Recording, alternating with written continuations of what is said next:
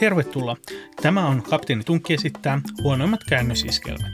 Minä olen itse kapteeni ja vastaan teidän viihtyvyydestänne tällä risteilyllä. Tämä podcast on parhaimmillaan kuunneltuna Spotify-soittolistana. Linkit soittolistaan ja tässä jaksossa mainittuihin kappaleisiin löytyvät osoitteesta kapteenitunkki.fi ja tämän jakson kuvauksesta. Ja sitten takaisin alkuperäiseen ohjelmaamme. Heipä hei! Ja tervetuloa taas risteilemään nyt kun kesä on mennyt ja lehdenkin ovat kellastuneet, taivas on harmaa ja koleus käy luultavasti luuytimiin ja sieluun asti. Samanlaisissa ajatuksissa oli myös John ja Michelle Phillips New Yorkin tavanomaista kalseampana talvena vuonna 1963. Ankea sää sai heidät unelmoimaan siitä ajasta, kun pariskunta oli asunut Kalifornian lämpöisessä säässä. Tästä inspiroituneena syntyi kappale California Dreaming – Kappaleen matka meidän tuntemaksi hitiksi ei ollut ihan yksinkertainen. Ensimmäisen kerran sen otti levytettäväksi Barry McGuire vuonna 1965. Taustoja otettiin laulamaan Mamas and Papas, johon kuului Johnin ja Michellen lisäksi myös Cass, Mama Elliot ja Denny Doherty. Taustat olivat niin hyvät, että erinäisten vääntöjen jälkeen Mamas ja Papas levytti oman versionsa ja se julkaistiin heidän toisena singlenään niin ikään vuonna 1965 ennen Barry McGuirein versiota. Tai teknisesti ottaen single voisi olla yhtyen ensimmäinen, koska se korvasi huomiotta jääneen ja siksi takaisin vedetyn Go Where You Wanna Go. Lisäksi molemmat singlet jakoivat saman B-puolen. Suosiota ei tullut heti, ja vastaanottokin oli aluksi laimeaa. Tulvaportit avasi vasta bostonilaisen radioaseman antama huomio, ja siten Californian Dreamingistä tuli meidän tuntema maailmankuuluisa hitti. Mikä sitten tekee biisistä niin hyvän? Helisevät kitarat, tamburiini ja soloinstrumentin alttohuilu tuovat tiettyä folkhenkisyyttä. Ennen kaikkea kuitenkin lauluosuudet on hienosti sovitettu. Fraasit lauletaan tavallaan kaanonissa, ensin papat, johon sitten mamat vastaavat. Fraasin viimeinen vokaali häipyy vasta, kun seuraava fraasi on alkanut. Tätä vuoropuhelua korostetaan vielä äänitteelle siten, että mammojen pappojen ääni tulee vastaavasti vasemmalta ja oikealta. Kuuluisuutta riitti siinä määrin, että vuoteen 2020 mennessä alkuperäisestä kappaleesta on levytetty peräti yli 150 erilaista versiota. Tietenkin osa näistä on myös suomeksi tehtyjä väännöksiä.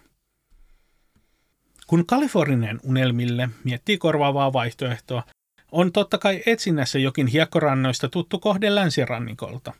Niinpä Californian Dream kääntyy suomeksi Kalajoen hiekoiksi. Vaikka tokkopa sillä olisi ollut kokonaisuuden kannalta mitään merkitystä, vaikka kappaleen nimi olisi ollut esimerkiksi, en tiedä, no, Yyterin rannat. Kuuluisin väännöksistä on Tapani kansan versio vuodelta 1978. Tässä versiossa groove on väännetty haikeasta energiseen ja energia suoraan kymppiin. Käytännössä tämä tarkoittaa sitä, että soittimista torvisektio ottaa suurimman roolin säkeistössä ja instrumentaalisooloon on otettu parrasvaloihin viulu ja rummut. Jos kyseessä ei olisi käännösiskelmä, niin lopputulos olisi ihan mukiin menevä, mutta sieluton kesähitti. Tämän version legendaarisen huonoksi käännösiskelmäksi nostaa herra kansan itse tekemät sanoitukset.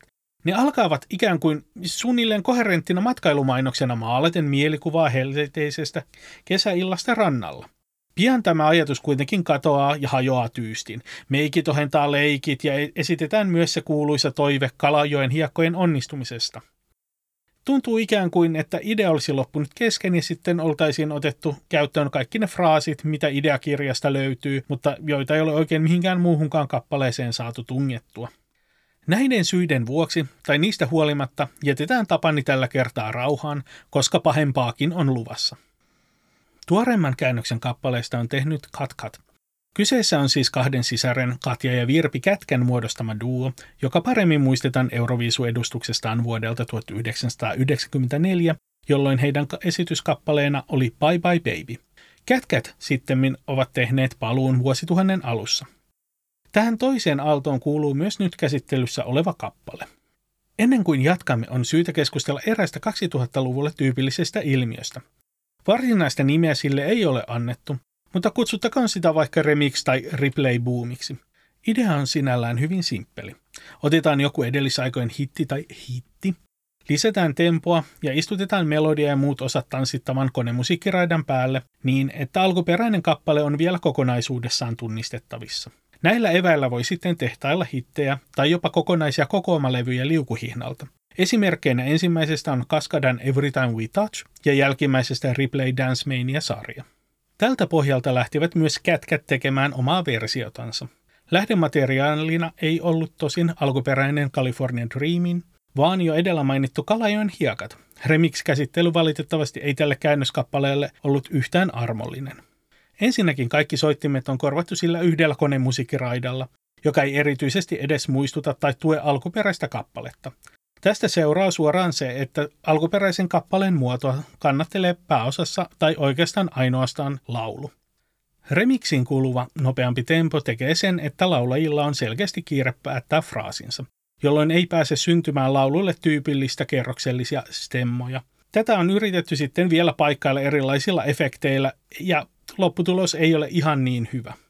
Tässä versiossahan instrumentaalisoolo tarkoittaa sitä, että jätetään kokonaan alkuperäisen laulun vokaalit ja melodia pois ja jätetään soimaan se edellä mainittu konemusiikkiraita sinne taustalle. Näitä sooloja onkin sitten tungettu vähän joka väliin.